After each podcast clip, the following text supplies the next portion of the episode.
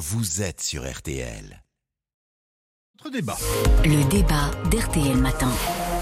Le rendez-vous est donc fixé à 10h à Matignon. La Première ministre Elisabeth Borne reçoit les syndicats à la veille d'une onzième journée de mobilisation dans la rue. Ils brandissent la menace de quitter la table si la Première ministre n'évoque pas la réforme des retraites et notamment les 64 ans. Alors le gouvernement doit-il faire des concessions pour éviter que la rencontre ne tourne court? C'est l'une de nos questions ce matin. Bonjour Violette Spilbou. Bonjour. Vous êtes député du Nord, porte-parole du groupe des députés Renaissance. Euh, J'accueille aussi Jérôme Gage, député PS-NUPES de l'Essonne. Soyez le bienvenu. Bonjour. Jérôme Gage, euh, c'est la première fois qu'Elisabeth Borne reçoit les organisations syndicales depuis la, présentation de la réforme le 10 janvier dernier. Est-ce que le gouvernement doit, ou selon vous, peut faire encore des concessions? Et si oui, de quelle nature? Euh, je ne sais pas si c'est une concession, en tous les cas, c'est un acte fort euh, qui est attendu, euh, qui correspond à ce qu'expriment les Français dans les mobilisations sociales depuis dix journées déjà. Il y en a une onzième demain. Et moi, je vois pas d'autre porte d'entrée que d'annoncer le retrait de la réforme et en tous les cas euh, la mesure d'âge, les reports, le report de 62 à 64 ans. Retrait sinon rien C'est-à-dire euh, euh, la suspension du texte comme préalable à toute discussion? Euh, mais on voit que la, la pré- la première ministre veut ouvrir des d'autres chantiers euh, sur l'usure professionnelle. Moi, je préfère parler de pénibilité, sur la qualité de vie au travail, peut-être sur les rémunérations, sur le compte euh, épargne-temps universel. Enfin, il y a, il y, a, y a plein de sujets sur lesquels on est prêt à discuter. Mais sauf quand il y a un tel point de rupture sur un, une attente aussi essentielle pour lesquels, rendez-vous compte, vous l'avez dit à l'instant, euh, il n'y a pas eu de discussion avec les syndicats depuis le 10 janvier. Et avant même la présentation de la réforme, la concertation était déjà avec un postulat de départ qui était circulé, il n'y a rien à voir, ce sera une mesure d'âge et rien d'autre. Et euh, vous devez vous soumettre à ça, euh, sinon, ben, sinon on va continuer. Et ils ont tellement été obligés de continuer qu'ils ont dû faire adopter cette réforme sans majorité parlementaire, en passant par le 49-3, et euh, en violentant d'une certaine manière le pays avec cette mobilisation dans la rue, dans l'opinion publique et euh, l'opposition parlementaire qu'on a menée. Violette Spilbou, des concessions sont-elles encore possibles?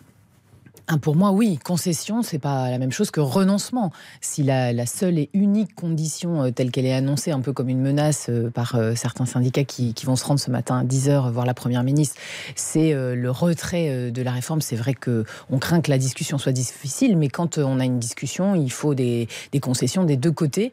Moi, je, l'espère. Je, souhaite que on, sorte de ce moment qui soit d'abord le plus long possible, ce qui n'est pas forcément évident, puisque il y a aussi cette menace de partir très vite dès que on n'est pas d'accord sur un sujet. Euh, je pense qu'il est nécessaire pour que l'ensemble des Français euh, euh, comprennent que c'est un vrai moment d'écoute et de négociation, qu'il y ait un certain nombre de concessions. On a, pendant le débat parlementaire, déjà eu beaucoup d'amendements qui ont fait évoluer la réforme, notamment euh, sur le travail des femmes, sur euh, euh, la décote, euh, sur euh, euh, l'index senior, sur pas mal de sujets euh, qui ont été euh, modifiés avec la, la- la- la commission euh, conclusive entre l'Assemblée et le Sénat. Eh bien, euh, euh, il y a beaucoup de sujets sur les droits familiaux, par exemple, qui créent des inégalités dans les retraites qui existaient déjà avant et qui ont été vraiment mises en valeur là dans cette réforme et sur lesquelles il faut travailler. On a surtout l'impression que le gouvernement s'abrite derrière la décision du Conseil constitutionnel, le verdict devant arriver le 14 avril, non?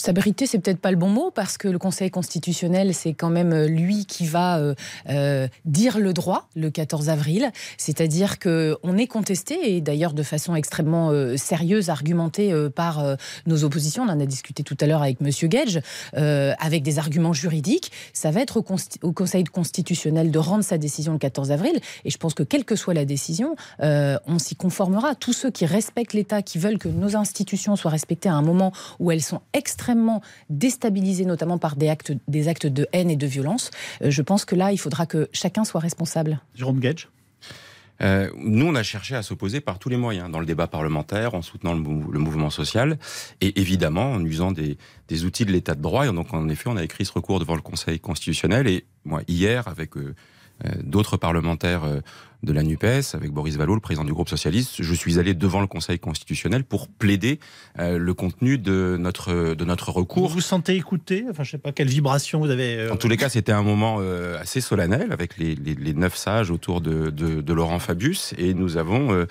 insisté sur un, le point central, c'est qu'on ne peut pas faire une réforme de cette ampleur en utilisant le vecteur juridique qui a été retenu, qui a cadenassé le débat et qui n'était pas du tout prévu pour faire ça. Donc nous, on s'en est tenu aux aux arguments de droit. Mmh. C'est la première fois qu'une réforme des retraites et plus largement une réforme sociale aussi importante est faite en utilisant ce qu'on appelle, pardon, ces techniques, un projet de loi de financement de la sécurité sociale rectificatif qui n'est pas du tout fait pour ça. Si le, va- si le Conseil constitutionnel valide le texte, qu'est-ce que vous faites?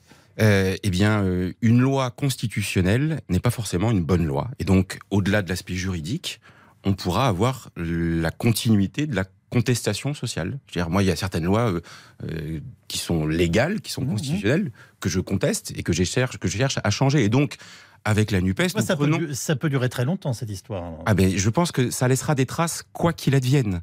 Quoi qu'il advienne, l'ampleur de, de la rancœur dans euh, le cœur et dans les esprits des Français laissera des traces. Et euh, nous, on prend l'engagement, évidemment, qu'après euh, cette éventuelle validation par le Conseil constitutionnel, la mobilisation doit continuer et que à terme, un jour ou l'autre, nous reviendrons aux 62 ans, si jamais euh, il passe à 64 ans. C'est l'engagement qu'on doit prendre auprès des 70% de Français et des 90% d'actifs qui continuent à s'opposer à cette mesure injuste, à cet impôt sur la vie des, euh, travailleurs. Violette Spilbou, j'ai ouvert mon dictionnaire Larousse ce matin euh, à la définition du verbe dialoguer.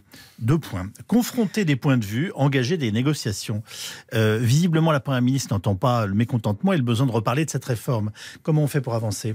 Vous savez, la Première ministre, euh, on, on peut lui faire des reproches, mais en tout cas, euh, euh, dialoguer, confronter des points de vue, elle l'a fait tout au long du débat et depuis la présentation du projet de loi à mi-janvier, Jusqu'au 49 a- avec, avec l'ensemble des parlementaires, à chaque question au gouvernement. C'est-à-dire c'est que c'est- une Première ministre qui a été au front et qui a été dans l'explication. Parfois, nous, on a, on a accompagné hein, la Première ministre, nous les parlementaires, les porte-parole du groupe Renaissance sur l'explication du fondement de cette réforme des retraites, hein, qui est l'équilibre financier d'un système par répartition qu'on veut protéger, qui aujourd'hui est complètement déséquilibré, qui ne garantit pas le maintien des pensions pour les générations à venir. Vous êtes... On n'a pas toujours, on n'a pas toujours été très bon dans les explications, y compris moi. hein. Moi, je, je prends ma part.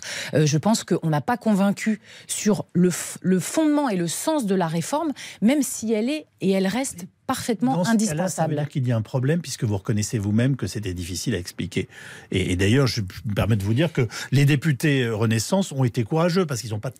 non mais voilà, quoi qu'ils en pensent ou quoi qu'ils aient vécu, ils ont passé leur temps à, à défendre une, une, une réforme extrêmement difficile à faire accepter. C'est une réforme difficile parce que d'abord c'est une réforme que le président de la République a portée dans son programme alors même que lui-même ne sera pas candidat aux prochaines élections présidentielles. Ça veut bien dire que c'est une, une réforme de courage pour les générations à venir. On reproche souvent aux de prendre des décisions de court terme pour leurs propres intérêts. Et bien là, on a bien la preuve dans euh, euh, le, le fondement de cette réforme qu'on s'inquiète surtout de, de choix durables, de choix difficiles qui sont impopulaires aujourd'hui, mais dont moi je suis convaincue qu'ils ne seront pas remis en cause dans les années à venir. On le voit, toutes les réformes des retraites ont mis les Français dans la rue, les unes après les autres. Et aucune, aucun des gouvernements qui a suivi n'a remis en cause les, euh, les, les choix qui avaient été faits parce qu'il y a un sujet financier tout simple. On a beaucoup moins d'actifs et beaucoup plus de retraités. Et pour vous, c'est 62 ans, j'ai bien compris, Jérôme Gage. Moi, je vous le dis là, l'engagement solennel, c'est que quand nous reviendrons aux responsabilités, quand nous viendrons aux responsabilités, nous reviendrons sur euh, cette réforme parce que vous le dites vous-même, manifestement, vous avez échoué à convaincre les Français. La pédagogie, les Français sont intelligents. Il y a eu des informations erronées. Moi, j'ai dû aller chercher les vrais chiffres sur les 1200 euros de pension minimale. Bon, bref, ça a été un enfumage généralisé les Français l'ont parfaitement compris. Et donc, nous reviendrons sur cette réforme si d'aventure elle est validée par le Conseil constitutionnel et si le président a manque de sagesse en la promulguant parce qu'il a encore la possibilité de ne pas promulguer la loi, voire d'user de l'article 10 de la Constitution en demandant une deuxième lecture. Bref, il y a des portes de sortie institutionnelles. La balle est dans le camp du président de la